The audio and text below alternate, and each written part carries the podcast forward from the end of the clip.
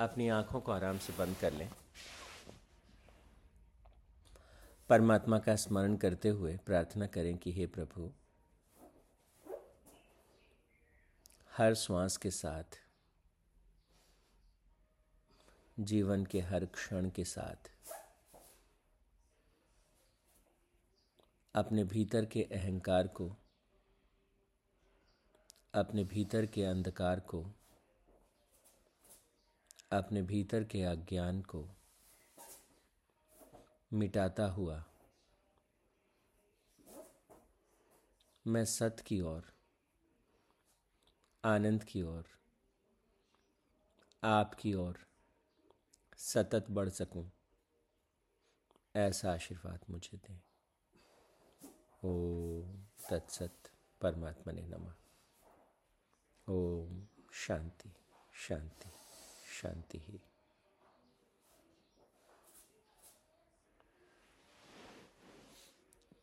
परमपिता परमात्मा का स्मरण करने के बाद अब हम लौटते हैं ईशावश्य उपनिषद पर। ईशावश्य उपनिषद में अब तक जो बात हमने की हमने कहा पहले मंत्र में कि परमात्मा का निवास स्थान, परमात्मा कहाँ रहते हैं? कि पूरा जगत जो है, वो उनका वस्त्र है। He is everywhere in everything और हम परमात्मा की अनुभूति करने के लिए, उस परम तत्व के रूप में खुद को देखने के लिए, ये जीवन हमको मिला है। उसी से हमें जीवन की पूर्णता प्राप्त होती है। नहीं तो हमेशा एक खालीपन, एक अधूरापन हमेशा बना रहता है। और परमात्मा कहते हैं, वो त्याग से आता है। और त्याग से क्या तात्पर्य है? कि त्याग पर ध्यान दें। पकड़ने से नहीं, छोड़ने से आता है।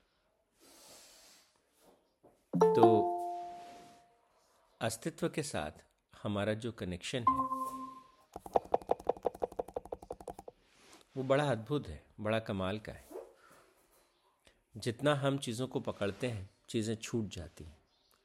और जितना हम छोड़ते हैं, चीज़ों को पकड़ पाते हैं। तो भगवान कहते हैं, त्याग वो मार्ग है। तो भोजन का थोड़ा सा त्याग, थोड़ा सा अहंकार का त्याग, थोड़ा सा जो है, वो अलग अलग तरह के जो नकारात्मक भाव किसी न किसी वजह से भीतर भर गए हैं, उनका त्याग। और अपनी जो धारणाएँ हैं, अपने जो विचार हैं, जो एक अलग पना है, उसका त्याग। और भगवान कहते हैं कि दूसरे की जो भी संपदा हमारे पास है, उसको हम दूसरे की संपदा की तरह से ही देखें। चाहे ये शरीर है, चाहे जो ज्ञान हमें मिला है, चाहे जो समझ हमारी विकसित हुई है वो सब उधार की है। तो भगवान कहते हैं कि उसे अपना समझ के उसके साथ चिपकने की आवश्यकता नहीं है। और फिर बताते हैं कि हम क्या हैं कि तुम चेतना स्वरूप हो, आनंद रूप हो। और उस अपने चेतना रूप को, आत्म रूप को तुम देखो सर्वत्र। उस पर ध्यान करो, उस पर मनन और चिंतन करो कि तुम जीवन रूप हो, ये शरीर में हो ये शरीर तुमने अभी पकड़ लिया है। पहले भी थे, आगे भी रहोगे और शरीर बदलते रहते हैं। कभी तुम इस पृथ्वी पर पुष्प बन के खिले हो, कभी पेड़ बन के लहराए हो, अभी इंसान हो तो इंसान के रूप में जियो। और फिर भगवान कहते हैं कि इस जीवन को जीना कैसे चाहिए?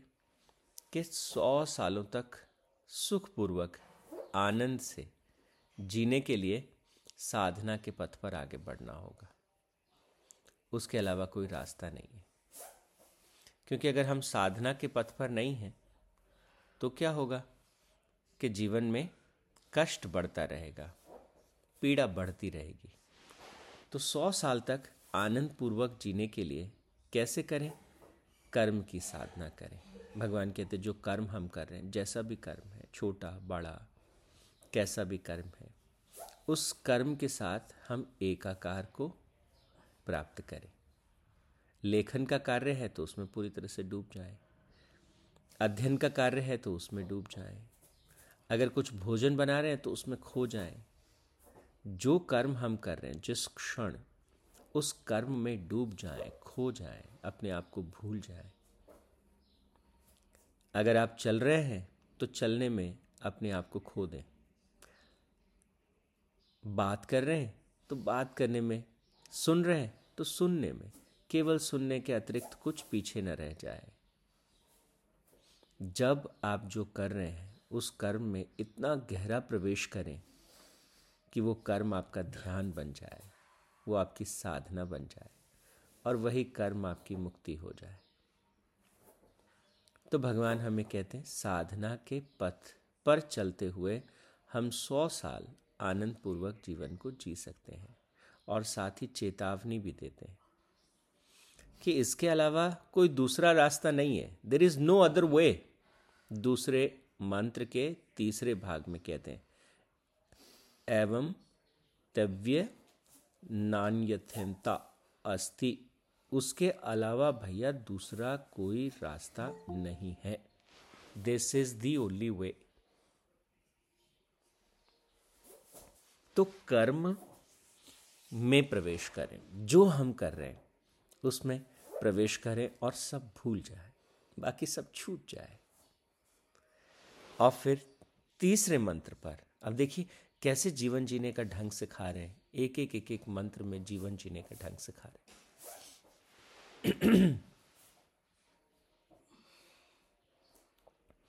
और कह रहे कि जो कर्म का मार्ग ना चुनेंगे, जो कर्म में खो ना सकेंगे, उनके साथ क्या होने वाला है? तो भगवान चेतना मतलब हमें just to make us aware तीसरे मंत्र में कहते हैं असूर्या नामा ते लोका। अंधेन तम सा आवर्ता। कि ऐसे ऐसे भी लोग होंगे जो इस कर्म के पथ पे चलेंगे नहीं। तो क्या करेंगे? खाना खाएँगे और कुछ और सोच रहे होंगे। चलते चाह रहे होंगे और चल कुछ और रहा होगा दिमाग में। किसी व्यक्ति के पास बैठे होंगे, बात चल रही होगी, लेकिन अंदर कुछ और ही चल रहा होगा। बिस्तर पे सोने के लिए गए, लेकिन सोने की जगह अंदर कुछ और ही चल रहा है। नींद आ ही नहीं रही है। दिमाग चले जा रहा है, चले जा रहा है, चले जा रहा है। तो भगवान कहते हैं कि ऐसे लोग भी होंगे, और ऐसे लोगों के साथ क्या होगा? कि वो अंधकार में खोए हुए लोग हैं। They are not on the path of karma वो कर्म की साधना में रत नहीं है। उनको क्लैरिटी नहीं है, आज क्या करना है, क्यों करना है, कैसे करना है, कब करना है। क्लैरिटी नहीं है। तो जब कर्म की क्लैरिटी नहीं है तो भगवान ने कहा कि क्या होगा ऐसे लोगों के लिए? कि वो अंधकार में जीते चले जाएँगे, अंधकार जो है वो उनको घेरता चला जाएगा, और तागम ते प्रत्या अभी गच्छन्ति। ये जो लोग हैं, ये अपनी ही आत्मा, आत्मघात की तरफ़ जाएँगे। They will be the slayer of their own souls ये अपने आप को नष्ट करते जाएँगे, दिन प्रतिदिन। तो आप देखिए, बहुत साफ़ तरीके से पहले तीन मंत्रों में, पहले मंत्र में कहा कि वो परमात्मा और परम तत्व हमारे भीतर और बाहर सर्वत्र है। उसके साथ एकाकार होना वो हमारा सारा जीवन का ध्येय है। दूसरे मंत्र में कहा, पहले में इशारा किया, त्याग। अरे, किस चीज़ का त्याग? कि वर्तमान क्षण में जो कर्म हम कर रहे हैं, उस कर्म को हम इतना इतना डूब के करें कि बाकी सब छूट जाए। ये रिनंसिएशन ये कर्म का मार्ग है। और कर्म के इस मार्ग पर आगे बढ़ते हुए भगवान कह रहे हैं कि हम उस परम को प्राप्त कर लेंगे, जो हमारा सच्चा स्वरूप है। This is this whole sadhana is all about knowing your true self ये पूरी साधना सिर्फ़ इसलिए है कि आप ये समझ पाए कि आप में और परमात्मा में कोई भेद नहीं है। यू आर दैट इसको अनुभव कर पाए। जानने से नहीं, इसको अनुभव में ला पाए कि आप में और परमात्मा में कोई भेद नहीं। और फिर तीसरे श्लोक में भगवान कहते हैं कि अगर हम इस कर्म के पथ पर ना चल सके, इस कर्म की साधना के पथ पर ना चल सके तो क्या होगा कि जो अंधेरा है, तमस, वो घेर लेगा पूरे जीवन को। कष्ट से, पीड़ा से भरे रहेंगे। तो जो कर्म हम कर रहे हैं, अगर उस कर्म में, उस क्षण में हम उपस्थित नहीं है, हम कहीं और हैं, जो कि अक्सर होता है अधिकतर लोगों के साथ तो भगवान ने कहा कि उस अंधकार में दर्द है, पीड़ा है, तकलीफ़ है, जीवन उससे भर जाएगा। तो पहले तीन मंत्र हमारे ध्यान के लिए भगवान ने दिए। चौथे मंत्र की तरफ़ चलते हैं। हमने थोड़ा सा रिवाइज भी कर लिया कि जो लोग कर्म की साधना में रत नहीं है, वो they are slayer of their own souls वो वो अपने आप को ही नष्ट कर रहे हैं, वो उस प्रक्रिया में है। और फिर चौथा श्लोक में भगवान क्या कहते हैं? चौथा श्लोक में कहते हैं, अब वापस घूम के इस आत्म तत्व की तरफ़ आइए। चौथे से लेके आठवां श्लोक आत्मबोध के विषय में है, आत्मज्ञान के विषय में है। आपका सच्चा स्वरूप क्या है? हमारा सच्चा स्वरूप क्या है? उस विषय पर वो है। और क्या कह रहे हैं इसमें? उसमें कहते हैं, अनेक दकम मनसु जीवियो नैनम देवा आनुवन पुवम पूर्णम अशर्त। ये जो हमारे भीतर जो आत्म तत्व है, ये मन से भी सूक्ष्म है, ये इंद्रियों से भी सूक्ष्म है। और ना कुछ करता हुआ भी ये सब कुछ करता है।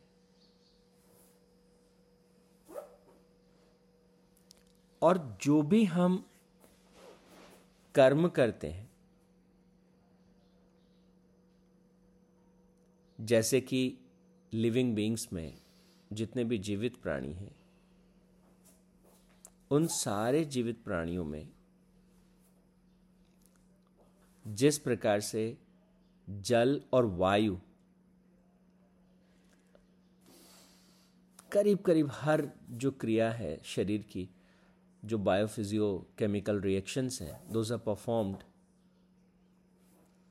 either with the help of water और with the help of oxygen तो जिस तरीके से हमारे शरीर के भीतर की सारी क्रियाएँ, जल तत्व से, वायु तत्व से, उनसे प्रेरित हैं, उन, उनकी वजह से घटित होती हैं।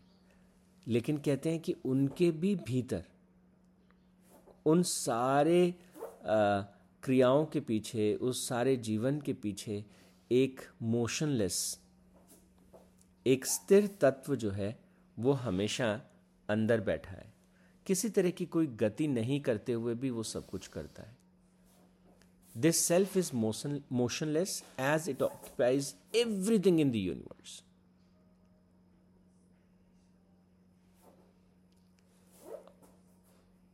और बड़ी कमाल की बात है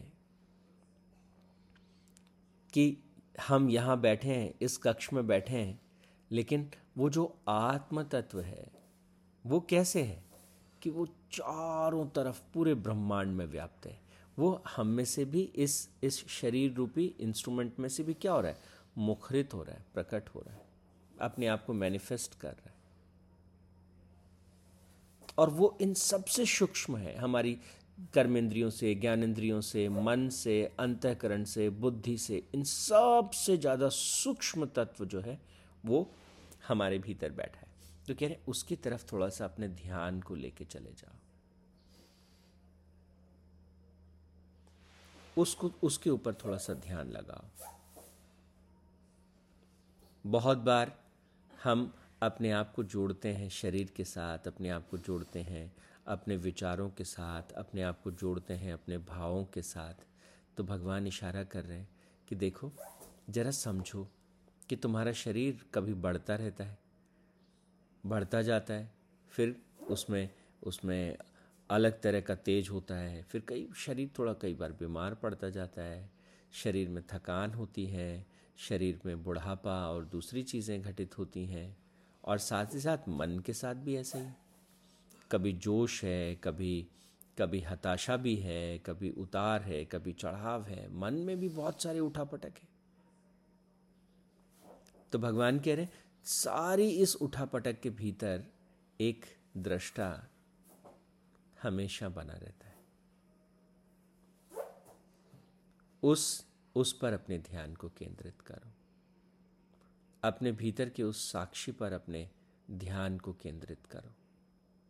और देखो कि सारी लहरें, सारे भाव, सारे विचार, सारे कर्म, जैसे सागर के ऊपर लहरें उठती हैं और भीतर का सागर शांत बना रहता है, ठीक वैसे ही हमारे भीतर सारी लहरें उठती हैं। क्रोध की लहर उठी, अज्ञान की लहर उठी। जो हुआ, सो हुआ, लेकिन वो सिर्फ़ ऊपर की लहरें मात्र हैं। हमारी स्मृति भी एक लहर है। मैं ये था, मैं ऐसे था, मैं वैसे था। लेकिन जिसे हम आत्म तत्व कहते हैं, वो आत्म तत्व जो है, वो पूरे ब्रह्मांड में भरा है। वो आत्म तत्व इवन प्रेजेंट पास्ट और फ्यूचर में भी भरा हुआ है। उस आत्म तत्व के ऊपर, उस अल्टीमेट सेल्फ के ऊपर, ये लहरों के रूप में हमारे विचार, हमारे भाव हमारी समझ, हमारी बुद्धि हल्की हल्की ये छोटी छोटी लहरें हैं। तो देखिए, किस चीज़ पर ध्यान करने को ये मंत्र हमें कहता है? कि अपने उस स्वरूप पर ध्यान कीजिए जो काल के भी परे है। अपने उस स्वरूप पर अपने ध्यान को केंद्रित कीजिए जो जो पदार्थ से, भाव से, विचार से परे है। पदार्थ से अर्थ शरीर से है।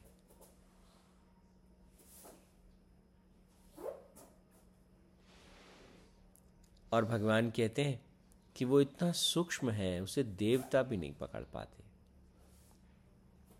आगे के पाँचवें श्लोक की तरफ़ हम कल जाएँगे। लेकिन ये बात हम सबको पकड़ लेनी चाहिए कि ये सारे के सारे जो मंत्र हैं, वो ध्यान के मंत्र हैं। जान लेने से नहीं होगा। इन मंत्रों का बार बार अभ्यास ध्यान के रूप में करना होगा। बार बार हमको सोचना होगा कि मेरा एक ऐसा स्वरूप है जो समय के आर पार है। आपका एक ऐसा स्वरूप जो भविष्य में भी है, जो सदियों पहले तक भी है, जो इस क्षण भी है, और आपका एक स्वरूप जो पूरे ब्रह्मांड में फैला हुआ है, जो पूरे ब्रह्मांड के साथ आपको एक करता है।